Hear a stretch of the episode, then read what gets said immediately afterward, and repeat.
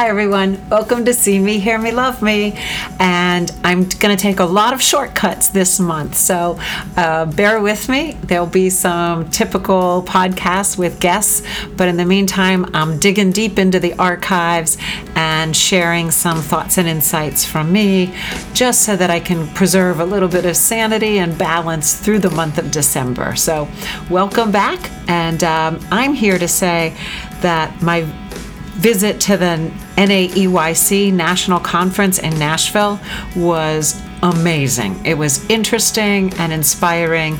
And after decades of being in this magnificent field, I can't believe how lucky I am to still collaborate with early childhood educators, to be inspired by everything they do day in and day out. There's still so much growing and learning all around me, and I'm so lucky to be a part of it. So, just to share with you, because so many people have been asking, let me tell you about the wonderful, amazing, big takeaways that I had. Well, they're not even big and amazing, they are confirmations of everything that we are doing and we want to continue to be doing. I think that absolutely nature play is the way of the future. That getting kids outside, getting our classrooms outside, getting our um, awareness to interacting multisensorily in the natural world will bring about greater emotional intelligence. It will make us all better stewards of this planet and of our environments and it gives us the best and most amazing tools that we could possibly ever have to uh, for young children to learn and grow on the side of that um, i found small parts toys is the secret. I mean, we love the messiness of it. We love the discovery of it. We love the, the limitless potential um, that quantity and pieces and um, found objects bring to children's play. I also, in, even in terms of nature play, surprisingly, there was tons of um, curriculum and resources at all of the vendors that had to do with light and with reflection. So I'm, I'm looking for all the toys now that have reflective properties and that capture light in interesting ways. Uh, because again, it's just in a very highly visual world, how exciting for our children to be able to um, go deep into perception and experience and problem solving. The other take, so nature and outside is absolutely one of the big trends and insights of the conference. The second seems like a contradiction, but it's not, and that is technology. But it's technology that supports play and problem solving. Technology isn't about um, having a certain tool or app or program. It's about giving children the resources of a smart, smart, smart world that then brings things that are not in the immediate and present into children's lives, whether that's through projections, through research, through talking to people across the globe, to being able to have relationships and personal curiosity define our use of technology, and to have that technology then support the learning process. So, I have um, a great speaker coming up this month, so we will return to that in the weeks ahead. And then the last one, I think, was my first aha moment from the conference, and it is the one that was the most profound. And it was from the introductory keynote speaker, Dr. Gail Christopher. And so much of a priority at the national meetings and the national agenda has to do with equity in early childhood equity of access, equity of resources to to t- to try to be there to offset the trauma and the struggles um, that so many of our young children face because of environments and inequity issues. But what was very personal about the equity discussion for me is that it went right to the cornerstone of everything I know and believe about communicating. Communicating with peers, with parents, and even with children. And that is to be deeply aware of the stories that shape what we think, what we believe, how we communicate it, and the messages that we're capable of hearing. And so, one of the things that Dr. Christopher talked about was that any positive change in the world is going to come about, yes, through legislation, yes, through good par- programs and policies, but more importantly, it's going to come through at the intimate level of person to person, family to family, family to teacher, and teacher to anybody and everybody that the teachers um, will encounter, and that we need cultural humility, that we need a humility about what we know, what we believe, what we think, so that we can hear other people's stories and to really connect, collaborate, and have um, genuine relationships. We know that's the foundation of everything that has to do with young children learning and how life changing to see my field, this profession, stand behind um, creating opportunities, strategies, and avenues for us to have a cultural humility in our teaching and in our um, in how we approach all children, families, schools, and culture. So, bravo and thank you to the National Association of Education of Young Children for once again um, inspiring me to continue to work hard and to be really, really proud of being in this profession. So, back to the podcast for today. Um, I, I picked one from the archives Again, going into December, which can be such a stressful month, and it is from episode number 129 on the power of comfort objects. Because whether we're talking about um, grown up comfort or children's comfort, we know that feeling safe, protected, and loved becomes the foundation of all of our ability to to be creative, to be problem solvers, to be learners.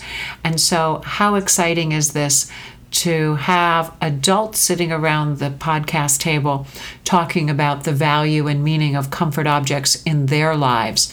And knowing that it's a vital and essential tool that we give our children to be able to hold something tangible, to hug something, to hold um, that support in our hands so that we know we are never alone and that the people who love us are always there for us. So here it is a rebroadcast of episode number 129 The Comfort of Power Objects. Have a great week. Happy December. And remember, as you, whether you are shopping or whether you are creating rituals and traditions for your family in this busy month of celebration and family, that what your children remember will never be what you hope they will remember. If you think back to what memories your parents wanted you to hold on to and value, you'll discover that the things they thought were going to be the most significant you've forgotten or you bypassed and it's the um, the walk around the neighborhood or the feel of a certain chair or visiting somebody's house and a magical corner in it. Um, just remember that your children are going to form their memories from the times they are deeply present in um, your celebrations, your holidays, your traditions. Um, repetition does help solidify the traditions and the um, the tangible love that you want children to know and feel. But don't get caught up on too much memory making. Um, children, because they are the people they are, are going to find the memories that have that really special stickiness in their lives. So don't be stressed. It's all going to be okay. And have a great week. And I will see you next week with another podcast. Bye. Today's podcast is The Power of Comfort Objects. I believe in comfort objects. Those well loved, stinky, frayed loveys are part of the magic of childhood. They breathe life and love in and through inanimate objects. What I didn't know is how many grown ups still have their babas and their loveys. Since the 1950s, psychologists have encouraged the use of these transitional objects as a foundation for secure emotional development and attachment. A new study found that 60% of children have comfort objects and 35% of adults still have them. I'm excited to talk about the power of the comfort objects with three amazing parents today, some of whom still have their babas. Welcome to Jen Rosenberg, Michelle Shear, and Dustin Kebre. Dustin, you are a licensed marriage family therapist from Boca Raton Counseling Center. You are also a dad, married to someone who still has her comfort object. So I'd like you to get us started. Tell us about comfort objects in your world and your life. All right, well, thank you, Karen, for having me here. So I've gotten permission, a disclaimer from from my wife, um, who's also a licensed therapist, and she has what she calls a Nike. A Nike. A Nike. So her Nike is um, ripped silk material from her grandma's pajamas, and she's had it since I've known her, and she's had it most of her life, and it's her it's her comfort. Um, uh, object and she uses it. Um, I was telling you before that you know I used to make sure it was on her pillow under her pillow when she came home, and if we traveled or if we went somewhere um, like on vacation, she would have her Nike. And okay, she, I just wanted to stop you right there, and yeah. everybody out there in the audience just go, oh, because the the the generosity and the and the the sharing of that to me is so beautiful. So thank you right. for being um, out of the box on that one. But well, you know, myself, I had a TT. I called mine TT, and it was just a little. Mine, mine's DD. DD, okay, TT DD. That's Michelle. And uh, you know, I I gave mine up, um, but from the article that you posted, which I thought was a great article about how the attachment. I'll try to put on two hats here yes, as a therapist you. and personal. Um, how the attachment or how the confidence and independence, how that grows by having that object. And yeah. you know, you know, I never, I never thought about the embarrassment. I just thought that I wanted to make my wife or my wife happy, and I wanted her to feel comfort, and that gave me comfort as well. I love it. Now, one of your sons has a comfort object as well. Yes, it's a it's okay. a um, yeah. My my son is uh, two sons, I, three and a half and ten months old, and they want they both have blankets. So the ten month old is not as attached yet to the blanket, but he does sleep with it every night. And my three and a half year old has to have it. He's going to sleep at his grandma's tonight, and his gammy, and and he's going to have the blanket there and it's he, power. he needs it. it's power and presence and love personified. I'm glad that you mentioned that because I, I wanted to mention this. There's a netflix uh, documentary the, the toys that made us. Oh, oh um, wait and, i have to watch that. Cool. and so uh, there's two seasons. The one i the ones i have seen is they had the star wars toys the gi joes and the the he-man toys. And there's a line in he-man that says I have the power. Yeah, yeah. And they've done research on on that line and the market research has said that you know kids are you know all day long are told what to do, where to go, how to sleep, what to eat, you know the the rules and everything. Well, having the they want the power. They want the power. They want the power. And so I have the power had such draw for for kids that I was obsessed with it. I've you know my my three and a half year old i've shown he-man you know whether it's appropriate or not i've shown it to him. He loves to say i have the power. And so yes. the blanket gives them the power. Power. And it gives them a it just it enlarges the scope of their connections to the world and their bigness of themselves. I want to come back to all of what you're experiencing um, and then i want to introduce everybody but, but where I want to, what I love about where we're beginning on this is my world. It seems like we talk about those loveys, we talk about the blankets and the teddy bears and all of those sweet things mm. when children are finding ways to self comfort, self soothe, and sleep through the night somewhere before that first birthday, somewhere before stranger anxiety, separation anxiety, and all those things come into place.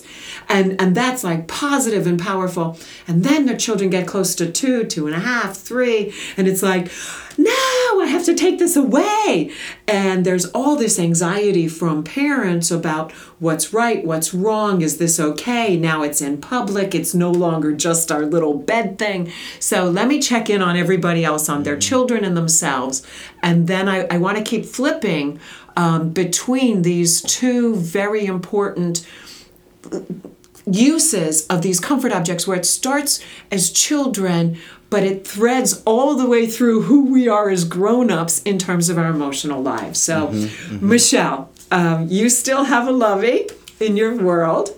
Yeah and as you mentioned before we put the mic on it's still part of your emotional it's still part of some of your routines.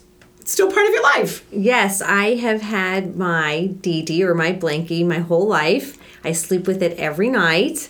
I travel with it. It came to college with me. It went on my honeymoon with me. I mean, it it was in the hospital when I gave birth to each of my children. It's now four different pieces. Like you were saying, hers is like shredded, you know. Yeah. Um, but um, yeah, it is my it is my comfort. It is. Uh, I sleep with it every night, and um, I think it's generational in our family. Because I remember my mother didn't have a blanket, but she had this like comforter, you know, that she would also, if she could, she would travel with it. But it wasn't, you know, a little bit different, you know. But she, but it was what she, you know, had, and I think and then now my both my daughters have have blankies my 12 year old has one she's not as attached to it but she it's this purple blankie and um and then my younger one has it's like four little blankets like, like baby blankets that she has to have she counts them each every night do i have four of them counts them yes Yes, she has. She's nine, and they're also called her DDs. So we now have. Uh,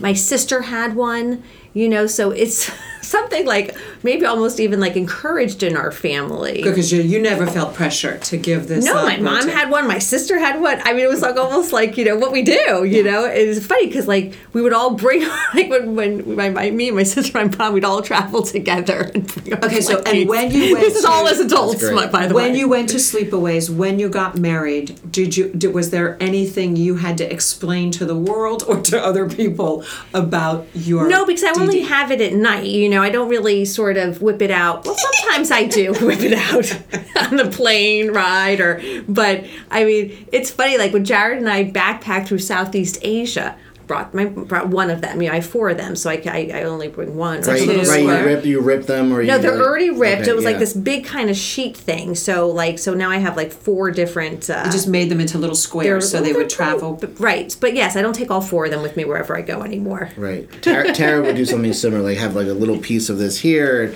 so you didn't have to take the main ones. Right, right, a- right, yeah. right. And I always tell my little one, like, you know, if we're going away or go, you're sleeping out for them, like, you don't need to take all four, you know, because if, if it gets dirty, you have some clean ones, you know. But yes, it's always been sort of something part of my family to have a comp, you know, to have a blanket. this is so beautiful i mean i will tell you I, I really think it's generational. I've always believed in transitional objects, which which to me from the from the dev- psychology literature was, you know, when a child is between that 9 and 18 months, you want them to know that they can hold your love when you're not present. It's not an emotional crutch, it's not a dependency. It is literally a way for young children to hold on from a distance. And so Well, it I makes think sense as, as, to a, me. as a clinical social worker, I I never I always sort of in my brain always understood it too. Not as a kid, but you know, not I don't have the embarrassment about it. I you know, you know like from a psychology you know clinical perspective, I understand you know the importance of having something that you feel that makes you feel safe or comfortable or um, secure. You know all those you know, those things. I love it. I love it. You know, and, and based on the article, you know, it, and I, I'm comparing the article to Tara, my wife, and I see the comparison. You know, Tara's like yourself, strong, independent, um, able to stand on her own, and you know, if it came from her Nike or her D or your DD. You know who know, who knows direct right. direct correlation, but Right. you know I see the personality, and she's a very strong person. So why would I think negatively of it for my children? It's about or anyone competence and else? and maybe capability maybe and that strength. helps you know you know to think about it even a little bit more that maybe having that attachment to a comfort object helps build attachments in the world with The research is clear on that. Exactly. Absolutely. So- Absolutely. Yeah.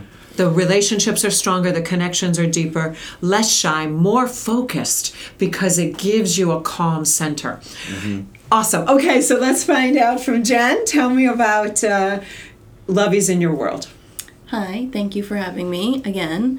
Um, okay, so I had a blankie, which my family named the P Blob. P blob. That's P Great Blob, name. yes, because it was it was a big yellow blanket, and I used to pee on it. and I would get angry when I they think I just wash blew the it. mic. I hope this is when you were a little kid. No, I was an adult. Just kidding. oh, this. Okay, so Still tell the young. P blob story. This is so, good. It, it, it, the the blanket actually comes from a set that belonged to my sister. It was a pillow and a blanket, a small baby blanket. My sister kept the pillow, but I inherited the blanket, and it became my my pee blob. I, I mean, it, I took it everywhere. I, I have pictures with it, and I would get angry when my mom would wash the pee off of it. So I don't of know what smell. psychological issue I have, but that was my security blanket. I still have it. It has been cleaned, and um, I it's I showed it to Sam, and I explained that I had a blankie too because I'm I made the mistake of hand making Sam's security blankie, which is a little tiny thing I crocheted. I crocheted his blanket and pillow and his little blankie, and I had a bunch of them. And when he was a baby, they were all interchangeable. And my mom took a bunch of laundry. I think our washer broke, or she was taking pity on me as a new mom. And she took a bunch of our laundry and she washed a couple of the blankies in her detergent. and that was the end of those mm-hmm. blankies. So now I only have one. Mm. So it's ex- extremely stressful to travel for me Yes. because it's handmade. I cannot replace it. And Sam loves it. He loves that I made it because I explained to him that when I make it, I put mommy's love and hugs and kisses. And so when you're alone and in your bed and you have your blankie, you have mommy's love so and hugs you and put the words with That's it sweet. as Yeah. soon as what you does were. he call it? Blankie. He has a blankie and a happy. But you're, but you're walking on edge a little bit because Yes, if you lose what it or happens- gets Yes, destroyed, yes. I only have one for my for for Nolan. I only have one his one blanket. So if we lose it, I mean we're Done. yeah we're done. Yeah. We'll And go that, to sleep. and We'll that's the other reason why I encourage Dylan to only take one or two with her. Because if something were to happen that to them, she has a couple at, at home. But I've- yeah, it's very stressful. And I've seen a lot of people stress out about, you know, where can I replace that teddy bear or that, you know, they try to find it online and do all these crazy searches Right. to get that replacement. It's stressful. It is And stressful. and and we know that Disney has a million stories of returning these lovies do? to people. Oh, they take very enormous That's magical. pride in um, housekeepers, cleaning staff, laundry staff, everyone being on alert to protect and Right, return mindful of that. They are. great. It's it's a huge Disney management story uh, in the story repertoire. So, um, but I also so let's talk for a second since we're here about irreplaceability. And and then how we because I, I yes there's risk to it, but there's also the idea of that will there's a piece of that object that can't ever be taken away because the relationship is still within you. So as frightening as it is sam knows if i lose it i can't replace it. He, it is part of the story. So we take care of it. You you know, take we, care of it. And should you lose it he will then acquire the social emotional tools to manage that. Right. um, so what i want everybody to know is sure if you can have multiples great. But if it turns out in the story of your family's lives or a child or or a grandmother who you know if something happens it's it just makes the story richer i think. And and and and i want everyone to try to believe in the power of the emotions and the connections and the love to get you through Well, I can see the, the power and the connection because when he goes through those sleep cycles at night, and I, I see him on the monitor. When he starts to wake up in the night, I see him reach for it, pull it back into him. He's four. Okay. Um, and he goes right back to sleep. yeah So I can and I mean he gets he gets panicky when Mm-hmm. he doesn't have it at night, which is why Blanky stays in bed. Yeah. If you when you get up in the morning, you can bring Blanky into my bed, but when it's time to go downstairs and start the day, Blanky goes right back in your bed because Blanky needs to take a nap. Mm-hmm. Blanky stays up with you all night to protect you while you're sleeping. And now it's time for Blanky to go to sleep. Wow. So, so from everyone else, any, anything to add about the, the emotional resilience that we can trust in this process? I've seen, you know, um, kids who, you know, so you know, parents are so worried and, and anxious about losing it, then it, it, it's get lost, or you know. But then kids have the coping skills or have their their own tools to either you know move on in different ways and one way is they do find something else to replace it with or parents can't believe that like you know you know but they, they use their own skills like their own power to either say i don't need one anymore whatever you know process they go through internally or to find something else that they replace it with. Like you know my my blankie is not the original. You know i had this little you know my my one as an infant mm-hmm. got so shredded that you know but i guess i used my own coping mechanisms decided that i would find another one that would be equally as you know important or you know so so like what So- you were saying so there's different ways for kids uh, you know their resilience to you know move to process it and move forward in different ways and, and make different choices about it. And what I know about everybody at this table is even though you still have the emotional comfort and joy of ha- carrying your the objects into your adult life those are not your only tools anymore. So life does bring you forward. And and they and we do have to go through a period of grief and sadness because your relationship with these objects will change. Right, and and so there's like two things going on here. So one, it's with conflict, right, comes growth, right? So if, if there's a huge Oh, I meltdown, You know, you therapists, this whole idea of rupture brings repair. I hate that. right, and, but that and that but that leads me to the second point is that we try to avoid that at Yes, all costs yes. because those emotions that we experience, you know, to see my child if if I would if I lose the blanket to break down crying in my arms, maybe that night he doesn't sleep or like he doesn't go to bed till like 9, 10 o'clock or whatever. I want to avoid that at all costs. So, you know, we've done things like uh, we've gone on like safari in the house and searching with a flashlight, you know, looking for it and find it underneath something or um, just try to distract as much as possible. But it's, I'm fighting as, as hard as he may be fighting, even though it's not my object, but I don't want him to go through that as a parent. Um, and that's my avoidance that I have right you want to deal with. protect him from experiencing any sort of negative feelings and emotions Right. So right. we've got so much happening here because we've got the we're trying to release all that anxiety of they're going to have to get rid of it, they're going to have to move on, they're going to have to grow up.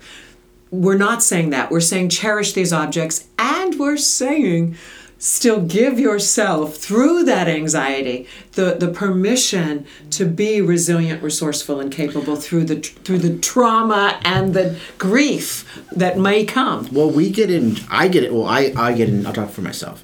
I get enjoyment to see his comfort in that blanket, and we've made it fun. You know, when he was in a crib, I used to throw it up in the air and let it come down like a parachute. And you know, now we'll if he can't find it, I'll say like say abracadabra, and then I'll like throw it up in the air. He's like, "Where did that come from?" And he's like excited, and that's fun. You know, we're connecting. Yeah. And and so as we as when Michelle talks about losing that object um, or maybe having to say goodbye to it, you know, think about Puff the Magic Dragon. think about outgrowing it. I know we could all cry. And then everyone, if you haven't seen it, you have to see Disney's Inside Out movie. And we've got Bing Bong. And when Bing Bong what about in mr off mom when the sadness- woobie goes into the vacuum There you go. You I know, lost like my woobie. You guys I- have seen Mr. Mom, right? Mm-hmm. Mm-hmm. I sob for Bing Bong. You know, I sob and sob and sob. But that's part of the the process and the emotional growth of of of aging and changing and maturity and knowing that we have the skills. Right, and we're, and we're assuming that if we lose it, that emotional breakdown. But like, like my wife, you know, I, I would say at this point in her life, the the Nike is the is sort of like in the background a little bit. You know, it's it's not. She doesn't need it. She's not crying if she doesn't have it. That's she's not right, that's breaking right. down. So you know, there's a natural transition. My TT. It's a healthy attachment. Right. I, I gave it up at some point. Um, mine was more of like a material. If I could find something that like uh, that mimicked the material, I was I was there's, fine. there's there's a lot The of tactile. text tactile, textural. You know, every, they rub it, they put it on. You know, like what kids and And each child it. has to find their own way of interacting mm-hmm. with it. and there's the olfactory part to it. This, like you're saying, the the scent and But consciously, I, I remember it just sort of transitioning. I mean, not everyone does, and it's not bad or good or whatever, but just my own experience, and, and it just transitioned out. Well, and somehow. that's one of the other things that I wr- when I think it, I don't know who was saying that not it's one of your children is not as attached. both of us And- are, have one kid that's not as attached. So it's so that's I think that's something else is realizing that you're not in charge of creating That was my next point. It's important to recognize, I mean, in parenting in general, you want to recognize your child as an individual and not force what you think they need or that should they have. need. Yeah. So Sam has his blankie, and Sam is an anxious kid, and he needs it. And Elijah, when Elijah was born, I was begging him to take a blankie, a pacifier, something, and he wouldn't. And um, it took me about six months to figure out what his comfort object was, and it was things that he could hug, because he would hug me all the time. I mean, from six months, that boy was hugging me and I figured out he always loved to like put me in a headlock. and so I would and so I finally figured out after trying the blankies and I made them and I bought them, tried everything. I said, "Let me put some stuffed animals in there with him." And I mean, it was it was hmm. magic. The second I put him in, he put both of them in a headlock and that was it. That's his that those does are his he have objects. a special stuffed animal? He's got four. He's got a Awesome. puppy, a zebra, Pluto, and Jack Skellington. same same with th- same with Nolan. He has a he has a Batman bear from the Build a Bear. Uh-huh. And we actually put our sound that you can make press the hand. It says like, "Mommy and Daddy love you. We're proud of you." And then he has uh, Cap uh, Pirate Mickey, and he has um, what else does he have? He has like a dinosaur, you know, stuffed animal. So he has a combination of those things as well. That they sleep with him, and he has a Yeah. Daniel Tiger. so And so there is no formula. There it is is no part of your relationship with your children is Right. is giving yourself time and permission to to understand them as they're understanding themselves and growing. So we're comforting they're making their experience their growth comforting especially when it comes to bedtime you don't want to make it comforting and special and peaceful and at least i i, I do as much as i can as And much it- as you can, even though it's the most chaotic. it gets it gets elaborate sometimes, and you know, like uh, other people, you know, in the, my family come and they, wow, that's a that's an elaborate routine you have. But you know, it, it's it's enjoyment for me as well. I have It's to your say. Connection at the end of the day. Admit, I'll, I'll admit that. I love it. So let's. Is there anything um, to say about um, moving children forward in their relationship with their objects? As you said, like in order to protect the objects, we keep them in cars, we keep them in cribs, we keep, you know, we, we split them into four pieces, or we add. I mean, in my opinion. Um, even if you keep your your your comfort objects, your loveys, is that around two and a half, three and a half, we will start combining it with new emotional skill building. You know, that's when I want the books and the language about what this object is doing for you, or that question that says, you know, let me help you understand what you need in any given moment when you feel less confident, less safe. Um, so, how have you watched that progression with your children and in your lives? naturally i'm try as much as possible to be a no pressure parent. I did the same thing with potty training which it took longer but i did it when he was ready. And i can see i, I mean i have no intention of taking away blankie or any comfort object because i believe that it does give them security to and the confidence to face the world. And if he needs it then he needs it. And who am i to take that away from him? But I can see as he's getting older, Blanky and Happy come out of the bed less, and sometimes they get forgotten in my bed or in my bathroom or wherever he has it upstairs. Um, so I, I think there will come a day where he doesn't need it anymore, but it's not going to be because I tell him he doesn't need it anymore. It's be, going to be because he's confident enough to face the world without it. And and there was an old adage actually it was actually for, for connecting with adult learners and it was never take something away from someone without giving them something in its place. Mm-hmm. And and that has to be true mm-hmm. about children and comfort objects is and I, and I, and the article that we've posted on mm-hmm. Facebook was very much about children get to choose. And our and our pacifier tree for example is you don't say oh it's time to give this up at this moment you say, oh, this is here, and this is where children put their pacifiers when they're finished with them, when they don't need them anymore, um, and and that ownership and power, again, facilitates children making the transitions rather than resistant to it. And I, you know, to piggyback on what Jennifer was saying, you know, I think it sounds like in this room we've been sort of fortunate enough that our kids have made na- natural transitions and progressions from being, you know, you know, well, my kids are now nine and twelve, but the nine-year-old who has the more who has the the DDs, the four of them, you know, when she was an infant toddler, brought them with her everywhere she goes, to now just sleeping with them at night, you know, so. um so that right there is a natural transition and progression of being able to just have them at night not take them everywhere everywhere she goes and still have that safety security and comfort you know.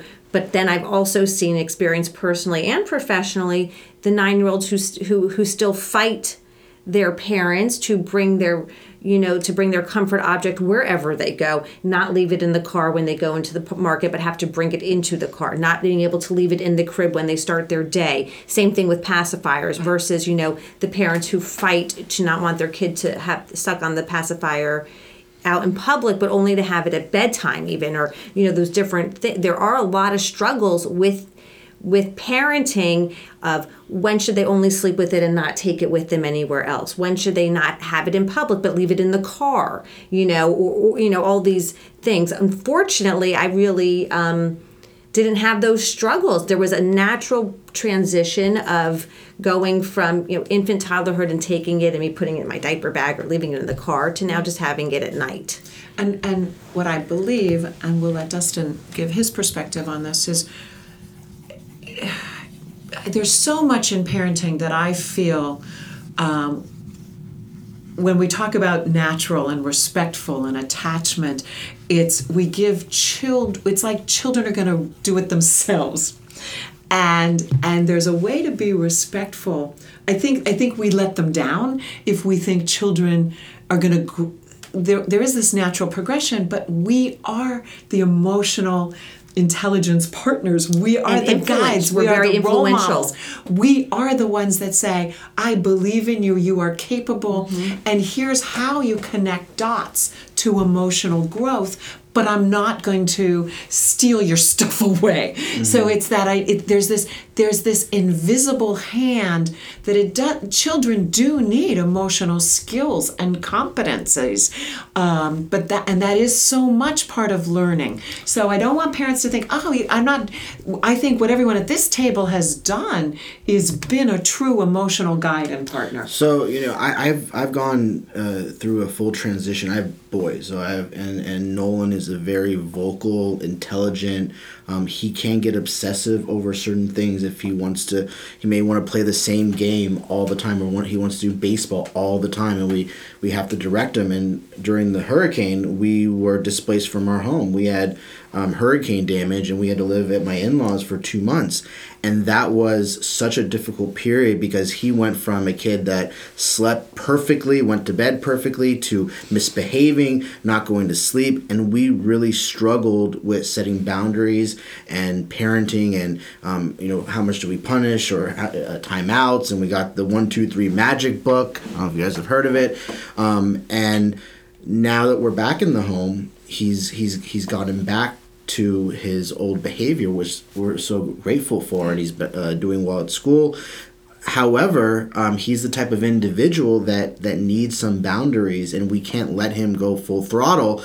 Otherwise, he will cross those boundaries. So with the blanket, we may say for for logical reasons you know like uh, we don't want to lose the blanket so let's not take it into the store or let's not take it in the car today. Um, you know we don't want to get it dirty. Or you know i may even say the blanket has to can't go to school today. It's, it's Mm-hmm. And that's he's not a- easy. It's it- not easy but for a you, you and I, I believe that I, I have to. You the authoritative parenting style does, and I hate to be a therapist in saying that, but you know, it does require some rules and boundaries as well as love and support and you know letting them know that we do still want him to have it. I make I think i make strong efforts to make sure he has his blanket but then also saying that um, he he may not have it but make make exceptions like for long trips or if he's going he had surgery on his nose and of course his blanket came with him. That's a moment where he needs comfort and, and support and we recognize those moments. Yeah. This this has been everything I've wanted it to be. Um, we're out of time. I want to do the wrap up. Um, how have you got this for yourselves, for your children, um, connecting and to to comfort objects, to creating this emotional competence and joy? Just Dustin.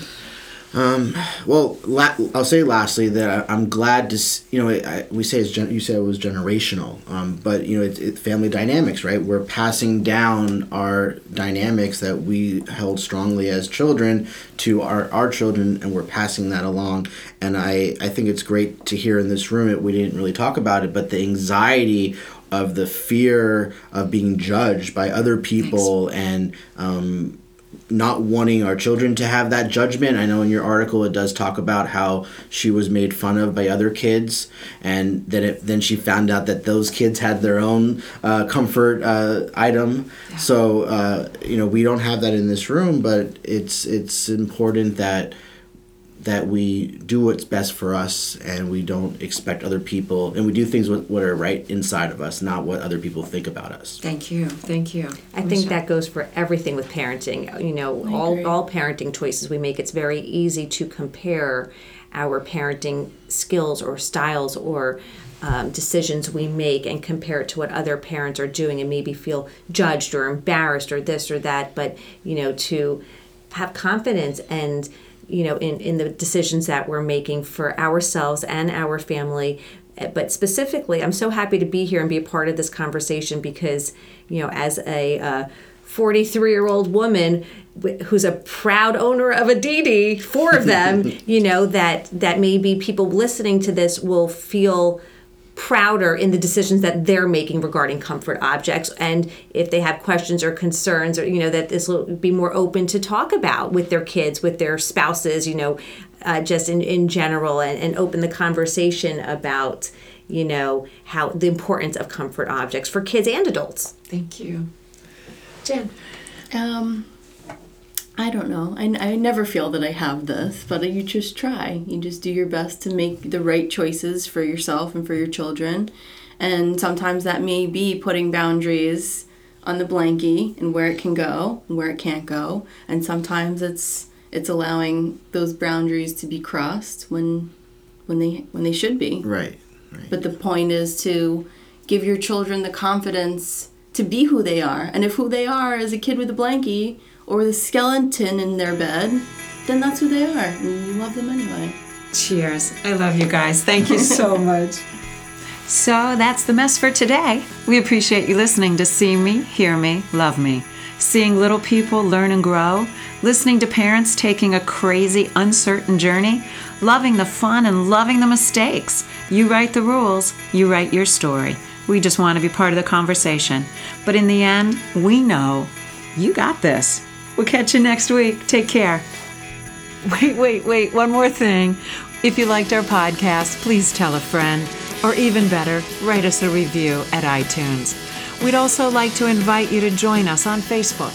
That's with me, Karen Deerwester, and check out the parenting resources at FamilyTimeInc.com. You'll also find us on Twitter at, at FamilyTimeInc and Instagram at Karen underscore Family Time. Thanks for listening today. Thanks to everyone at B'nai Torah congregation for this wonderful space. Thanks to Darren Littman for the great intro. And thanks to the front and the follow for the song Listen. We are listening. See you next week.